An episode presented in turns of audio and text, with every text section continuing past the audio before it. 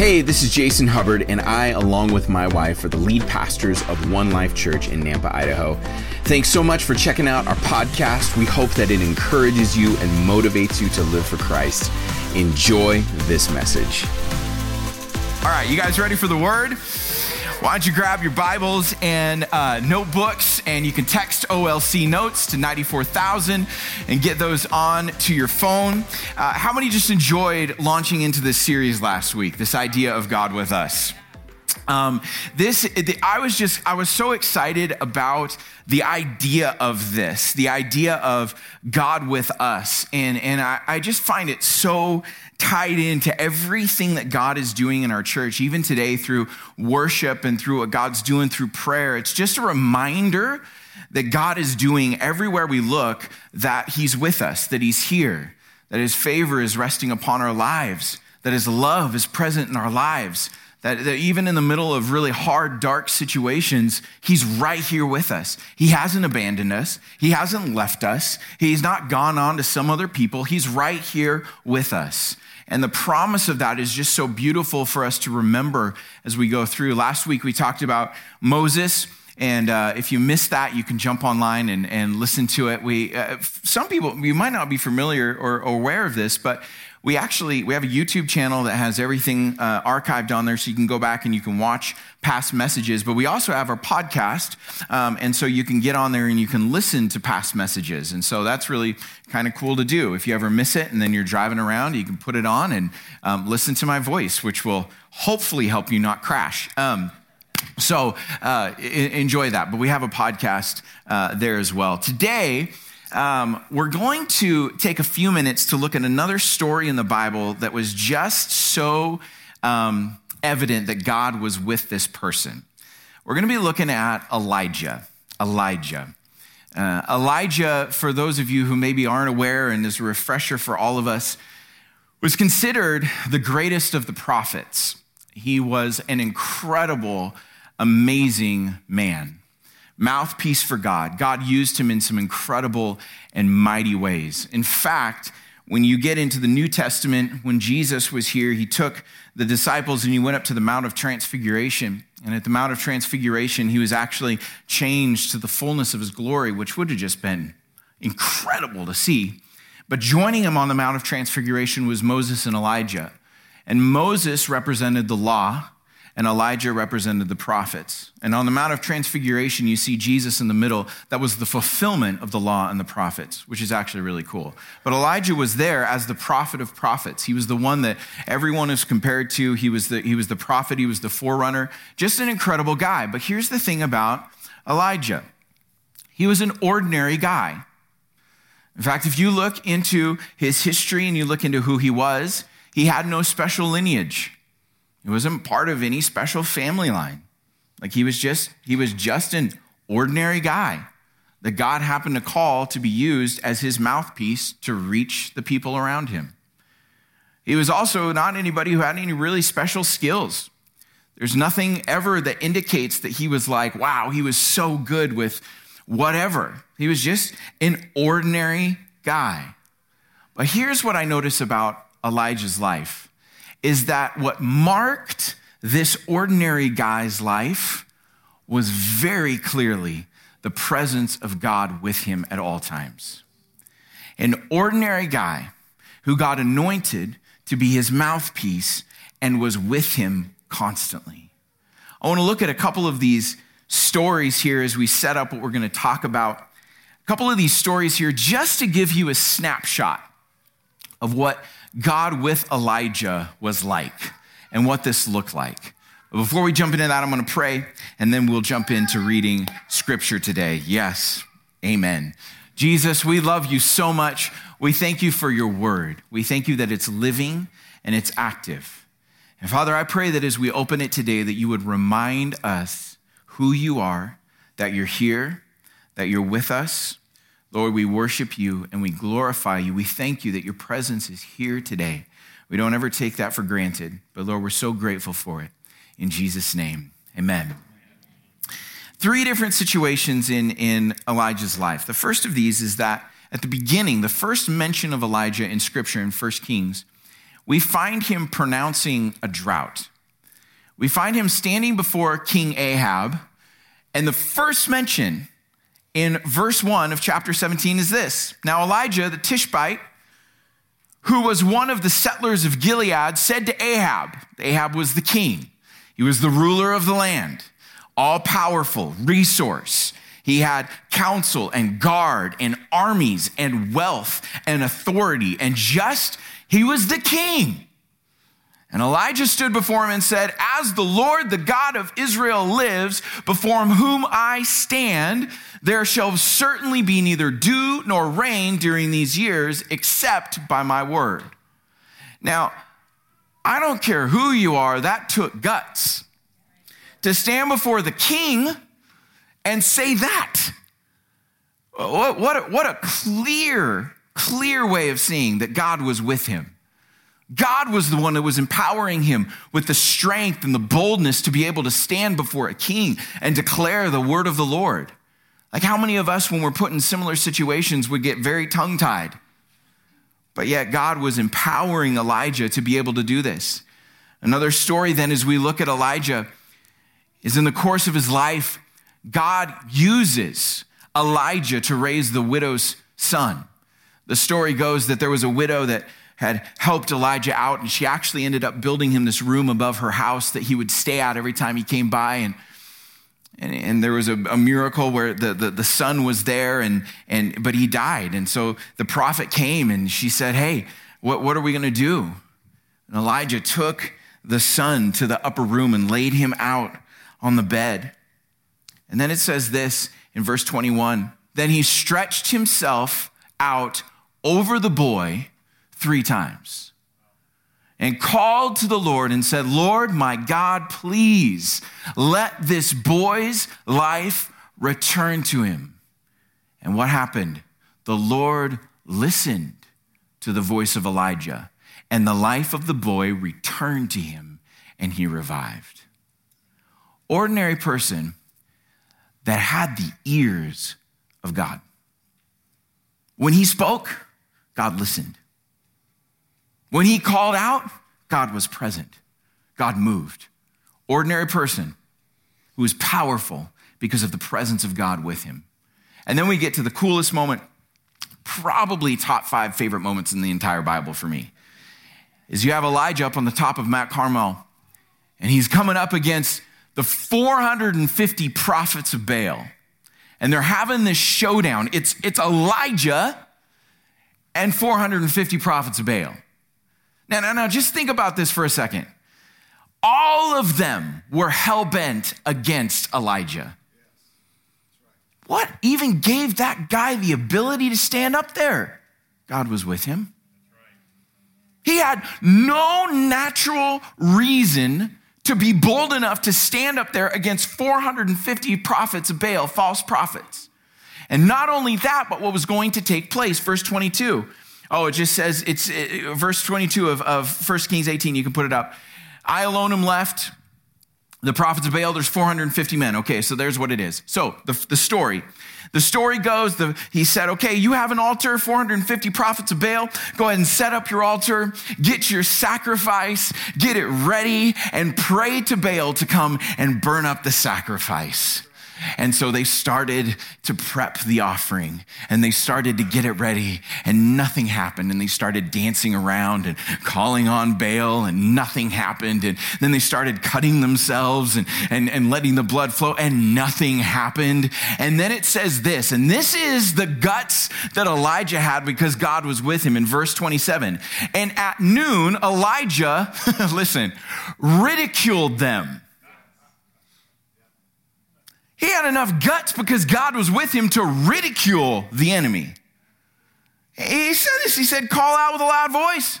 Since he's a God, undoubtedly he is uh, attending to business, or he's away, or he's on a journey. Perhaps he's asleep and will awaken. One guy. Not only is he calling out the, the prophets of Baal, but he's like, hey, what's wrong with y'all? Where's your God? God was with him to empower him in that. Elijah wasn't just a natural guy that would stand up there and pick a fight with 450 false prophets. No, God empowered him to be able to do that.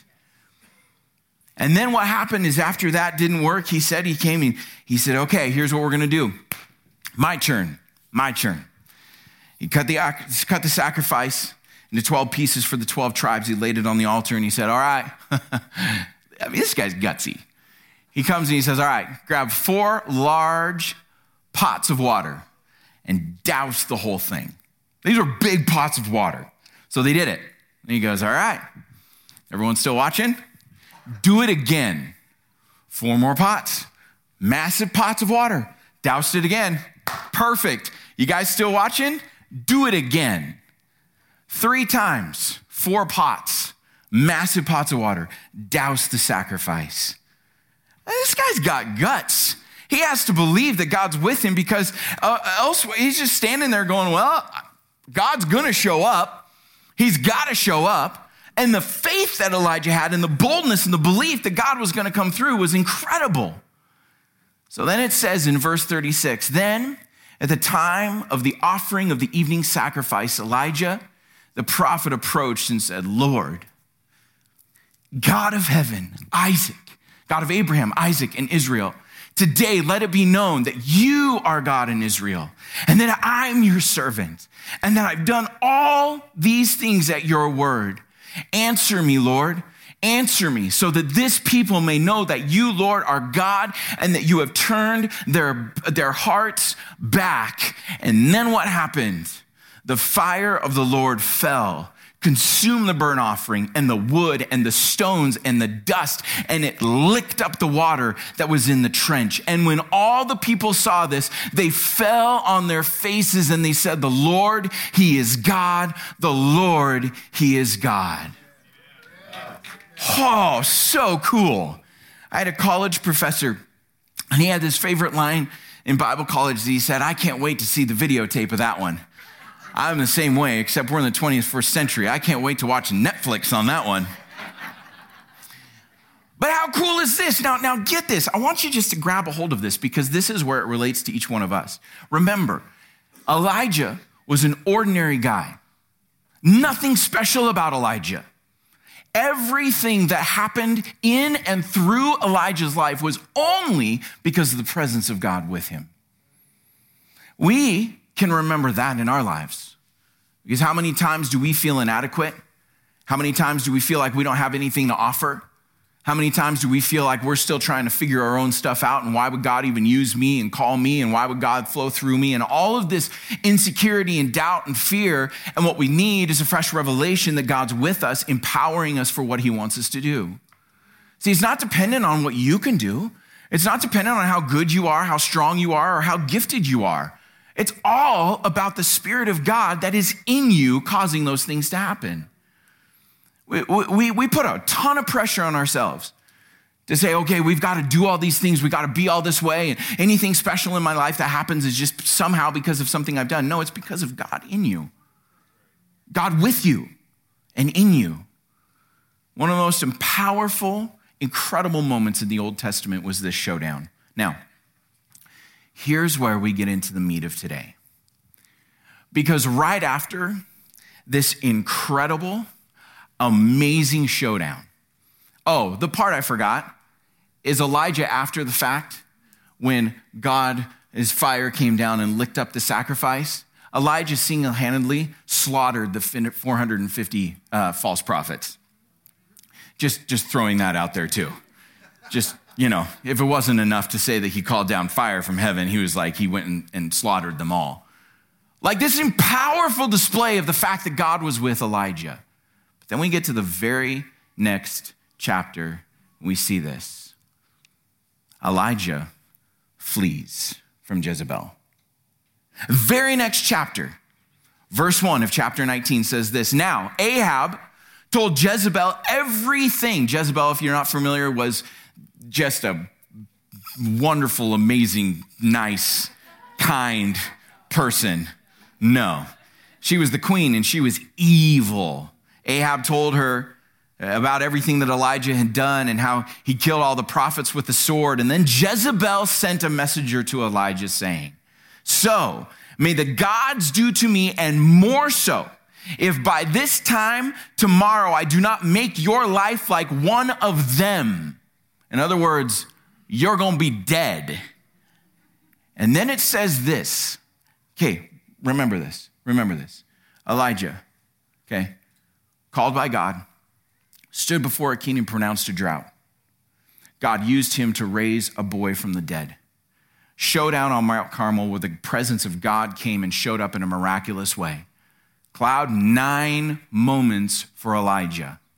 And it says, he was afraid. And because he was afraid, he got up and ran for his life. Fear takes our minds to an unhealthy place. What fear does is it brings discouragement, it brings depression, and ultimately, what fear can do is bring paralysis to our lives. There's a lot of things that can cause fear. There's a lot of things that I think we all walk through. Finances bring a ton of fear into our lives. Am I going to have enough? If I don't have enough, how am I going to make enough, right? Well, the finances just, they, they, they can destroy your confidence faster than anything else outcomes of decisions, the fear of like, if I decide to do this or this, the outcome, what's going to happen? And there's a fear that can cripple us and paralyzing us from being able to actually make decisions. Relationships, fear of what will take place in relationships will bring discouragement in our lives. Where suddenly relationships that were intended to be these amazing things, sometimes they, they get to the point where they cripple us because we're at this fear of what could happen in those. Maybe the fear of failure. If I do this and I fail, it is going to destroy me. And so, what happens? The enemy uses fear to get you paralyzed and not move because you're afraid of what will happen. Now, now here, here's the thing is that the enemy uses fear to make us forget that God is with us. Okay, you could be coming off of a mountaintop moment a mountaintop moment where God is doing some incredible things in your life that lead right into moments that seem to be filled with crippling fear. Why? Because the enemy has an agenda for your life. Like, we just have to be real about it. And, and, and by the way, this progression is the progression of our life. We have these incredible moments where God moves followed by moments of fear, followed by other moments where we see God move, followed by other moments of fear. And, and here's the thing that I want us to grab a hold of as the people of God we are never going to be exempt from fear. Fear is something that we will face on a regular basis. It just is. Whether it's small fear or large fear, all of us, there are moments in our life where we all deal with this thing called fear. But what we learn from Elijah is what to do in the moments of fear. Because here's the reality that I find as I look through Elijah's life and all the way else through Scripture, everywhere else in Scripture, is that moments of fear define how we see God. Moments of fear define how we see God. And this is why. Because in the Bible, the Bible lays out two different kinds of fear there is a healthy fear of God, which is defined as reverence and awe.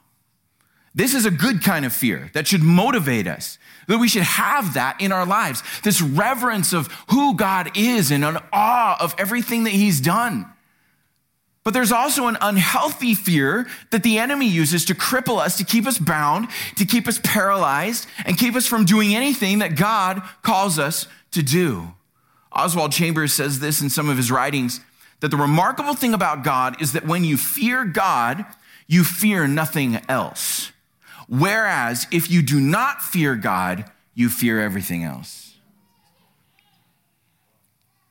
So, a good gauge for you and I to have on a regular basis in our lives is where's my fear? Are my eyes on God? Where I have a fear and a reverence and an awe of who he is. And if that's in place, nothing else is going to shake me.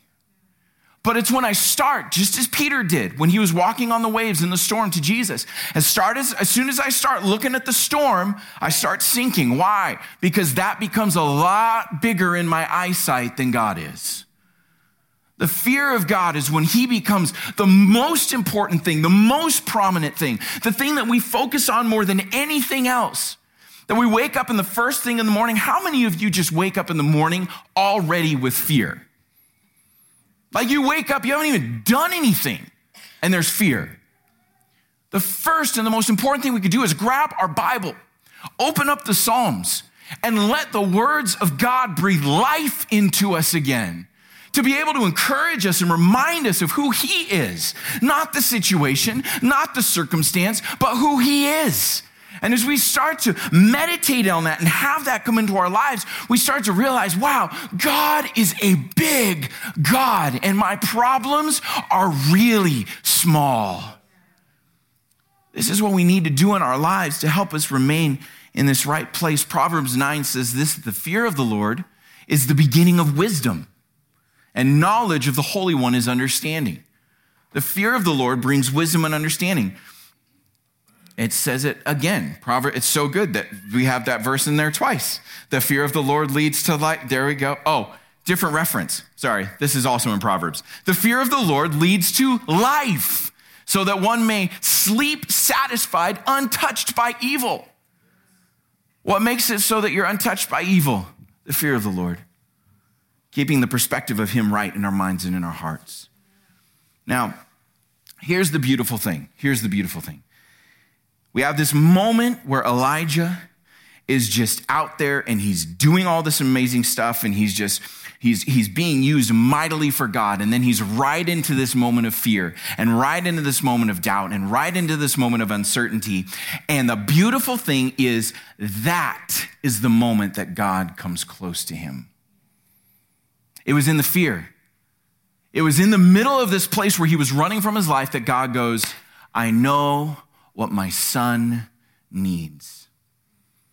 And I want you to hear this over your life today that if you're in a place where you're wrestling with fear and life has just got you crippled in so many ways, I want you to know that God sees you, He knows you, and He knows when it's time for Him to come close to you. He's preparing something for you. And it's in this place then that we overlay I'm going to go through very briefly the, the four things that I laid out, this kind of four step process here, because I see how it overlays over uh, Elijah's life just as it was with Moses so well. But if you remember, the first step of the revelation of God and God with us is this idea of invitation. It's this idea that God initiates invitation. It's not something that we do, but it's the fact of what God does in us. So, step one, go ahead, Lane. Invitation. In this story, God provides miraculous nourishment and rest. This is the invitation. Remember, when God invites you into a revelation of himself, he's going to do something in your life that makes you go, What? Remember, he's going to do things on an ongoing basis that if we're paying attention to what he's doing, we'll stop and go, Wait a second, what is going on there? And we turn our attention to what he is doing. Chapter 19, verse 5 says this Then, after he was running from his, for his life, he lay down and fell asleep under the broom tree. But behold, there was an angel touching him, and he said to him, Arise, eat. And he looked, and behold, there at his head was a round loaf of bread baked on hot coals and a pitcher of water. Like that is a totally supernatural thing that was taking place. So what did he do? He ate and drank and he lay down again. But the angel of the Lord came back a second time and touched him and said, Hey, arise, eat, because the journey ahead of you is too long for you in your own strength. You need provision, you need nourishment, and you need the rest of the Holy Spirit. Okay, I want you to hear this. This is what I find so cool about this that the invitation of God in this moment, the invitation was nourishment and rest.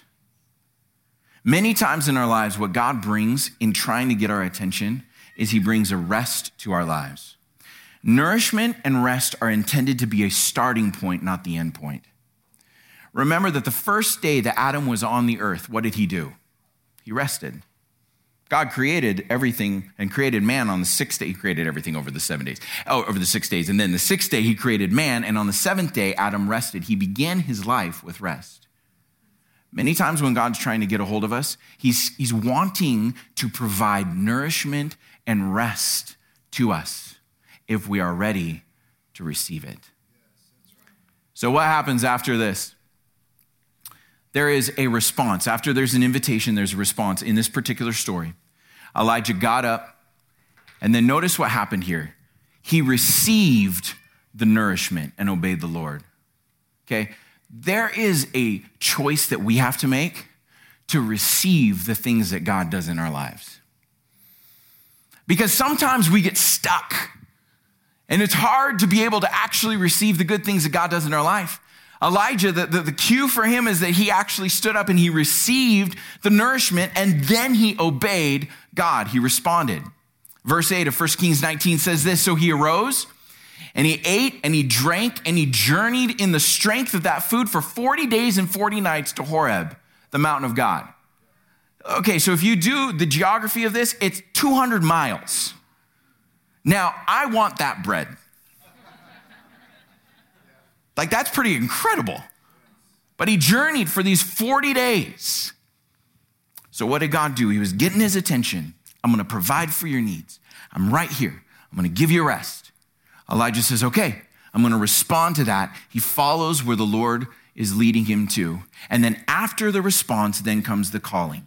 God came and he called Elijah. Once Elijah responded, God spoke to him. God spoke to him. Verse 9. Then he came there to a cave and spent the night there. And behold, the word of the Lord came to him, and he said to him, what are you doing here, Elijah?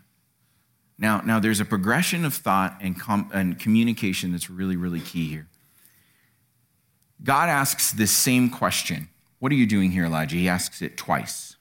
And there's a reason that he does this. The first time Eli- uh, God asks Elijah this question is he wants him to speak, he's initiating communication. So, what happens? Elijah, step four, communicates. But here's the thing about Elijah's communication, and this is a key for us. Elijah was transparent with God about what was really going on inside of him. See, there's this, there's this thing in life that we somehow, somehow, sometimes get in our minds that we can't actually be transparent with God with what's really going on inside of us. Because if he really knew what was inside of us, if he really knew my thoughts, if he really knew the motives in my heart, then he would reject me. Well, the reality and the beautiful thing about God is he already knows it anyway, and he hasn't rejected you. He knows every thought, he knows every intent of the heart, he knows all of it, and he still continues to come close to you. Notice the, the beautiful aspect of this, of this whole conversation that's taking place. God comes, asks a question, and then Elijah is very transparent. Verse 10, and he said, I have been very zealous for the Lord, the God of armies. For the sons of Israel have abandoned your covenant, torn down your altars, and killed your prophets with the sword, and I alone am left, and they have sought to take my life. He's kind of at the bottom of everything, depressed, torn down, anxiety, like just, just terrible. But here's the thing and in the middle of all this setup, this is where I want us to get to here is that in that moment of transparency before the Lord, where Elijah brought how he really was doing before the Lord, God knew exactly what the depressed, discouraged Elijah needed. What did he need? A fresh reminder that he was with him. See, when we're in moments in our lives, of wrestling through these things. And we're at our moments where we're at our, our lowest, we're at rock bottom. We're in the same place too, where God comes and when we have this honest dialogue with Him, He says, Now, what I'm gonna do is I'm gonna come down and I'm gonna give you a fresh reminder and a fresh revelation that I'm with you and that I love you. So, what happens in verse 19? He said, or verse 11, Go out and stand on the mountain before the Lord. And behold, the Lord was passing by. This is Bible, and I want you to receive it for your life today. If God's calling you into a space where maybe you've been wrestling a lot of stuff, maybe even felt like you're running for your life, I want you to hear the words of Scripture that the Lord is passing by. The Lord is passing by. He's here. And a great and powerful wind was tearing out the mountains and breaking the rocks into pieces before the Lord, but the Lord was not in the wind. And after the wind, there was an earthquake, but the Lord was not in the earthquake. And after the earthquake, a fire, but the Lord was not in the fire. And after the fire, there was the sound of gentle blowing. And when Elijah heard it, he wrapped his cloak and went out and stood at the entrance of the cave. And behold, a voice came to him and said, What are you doing here, Elijah? Same question. Same question. First time God asked the question is he wanted to hear what Elijah was going to say. He wanted him to speak. God does the same thing with us. He asks us, what, What's going on? What's going on? With the expectation that we'll actually have a dialogue with God. God asks you what's going on in your life because He actually wants to know. He actually desires your communication with Him because He cares for you. The second time He comes, He asks Elijah this What are you doing here? This time He's getting Elijah to ask this question and think about this to get Elijah to actually think. So then he repeats the same exact thing in verse 14. Then he said, I have been very zealous for the Lord, the God of armies. The sons of Israel have abandoned your covenant, torn down your altars, and killed your prophets with the sword, and I alone am left, and they have sought to take my life. Now, I, I like to, to think that in this second time that Elijah was responding, it was probably a little bit different than the first time. First time probably had a lot of, I'm the only one left. Then what does God do? Comes close, reminds him, Hey, Elijah, I'm with you. I'm here. My presence is with you. And I just imagine Again, this is, this is just my mind, but the way that God answers it leads me to think this. That as Elijah's answering this question this time, it's really hard after you've had an encounter with the all powerful God and the God of comfort who comes close to you and cares for your life to start complaining again. I get the sense of Elijah answering this, you know, hey, I've, I've been zealous for the Lord and the God of armies, and this, they've all abandoned you and torn down your altars and killed prophets, and I'm, I'm left. And they sought to take my life too. But what does God do? He responds right after this and says, Go, return on your way to the wilderness of Damascus, and when you have arrived, you shall anoint Hazael king over Aram. This time, there was a revelation that Elijah had had that God was with him, and it empowered him and strengthened him for the journey ahead. God knew the second time, He's like, hey, listen, I've come close.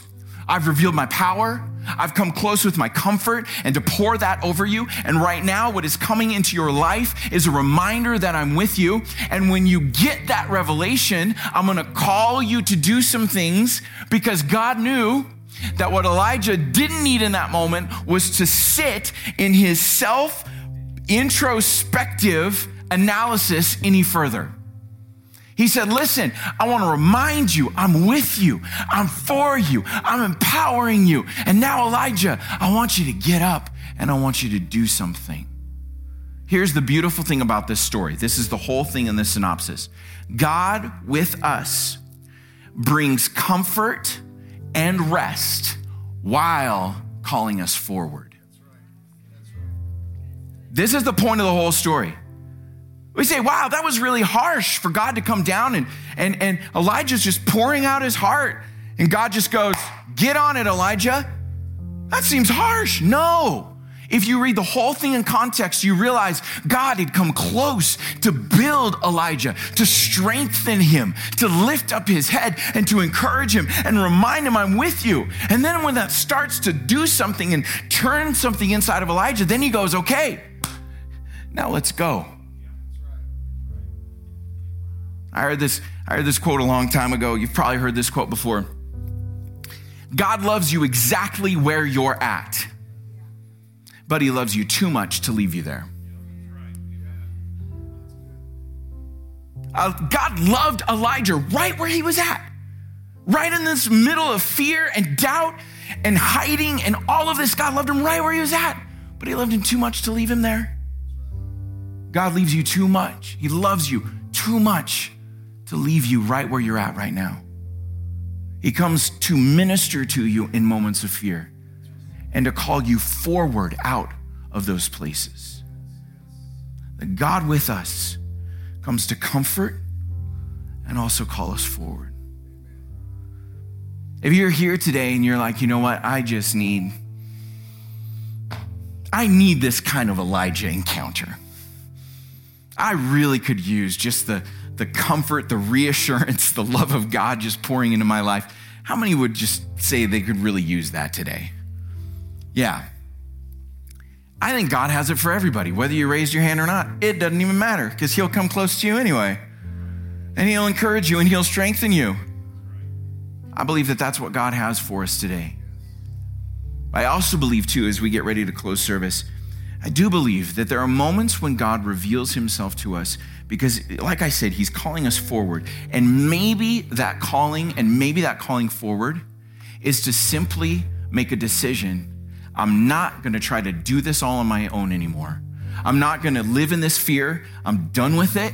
I'm done with like the, the, the crippling fear that has permeated my entire life. I'm done with it.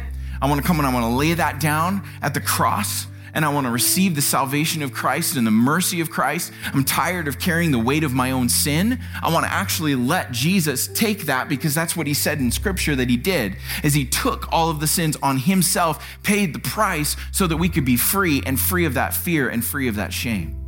If you're here today and you have not yet had the opportunity to put your faith in Jesus, to ask him to be the Lord of your life and your savior, I want to give you the opportunity to do that today. And it's very simple. How this works, it's not complicated because the Bible just says that if you believe in your heart and declare with your mouth that Jesus is Lord, you will be saved. And what I want to do today is just give you an opportunity. If you're here and you know what, you're like, you know what, I don't even think I have a relationship with God. I've been running, I've been doing things, but boy, I've got a lot of fear. Boy, I've got a lot of junk that's going on in my life. And you want to receive the love of Christ, the fresh infilling of his life into you today this is for you. What we're going to do is just bow our heads, and I'm going to have all of us pray this prayer together. And I'm going to invite you, if you are praying this prayer, maybe for the first time, or maybe you've prayed it a long time ago and you've walked away from the Lord, but you want to come back to Him to say, Yeah, okay, God, I give up. I, I, just, I just want you. I just, I just need you.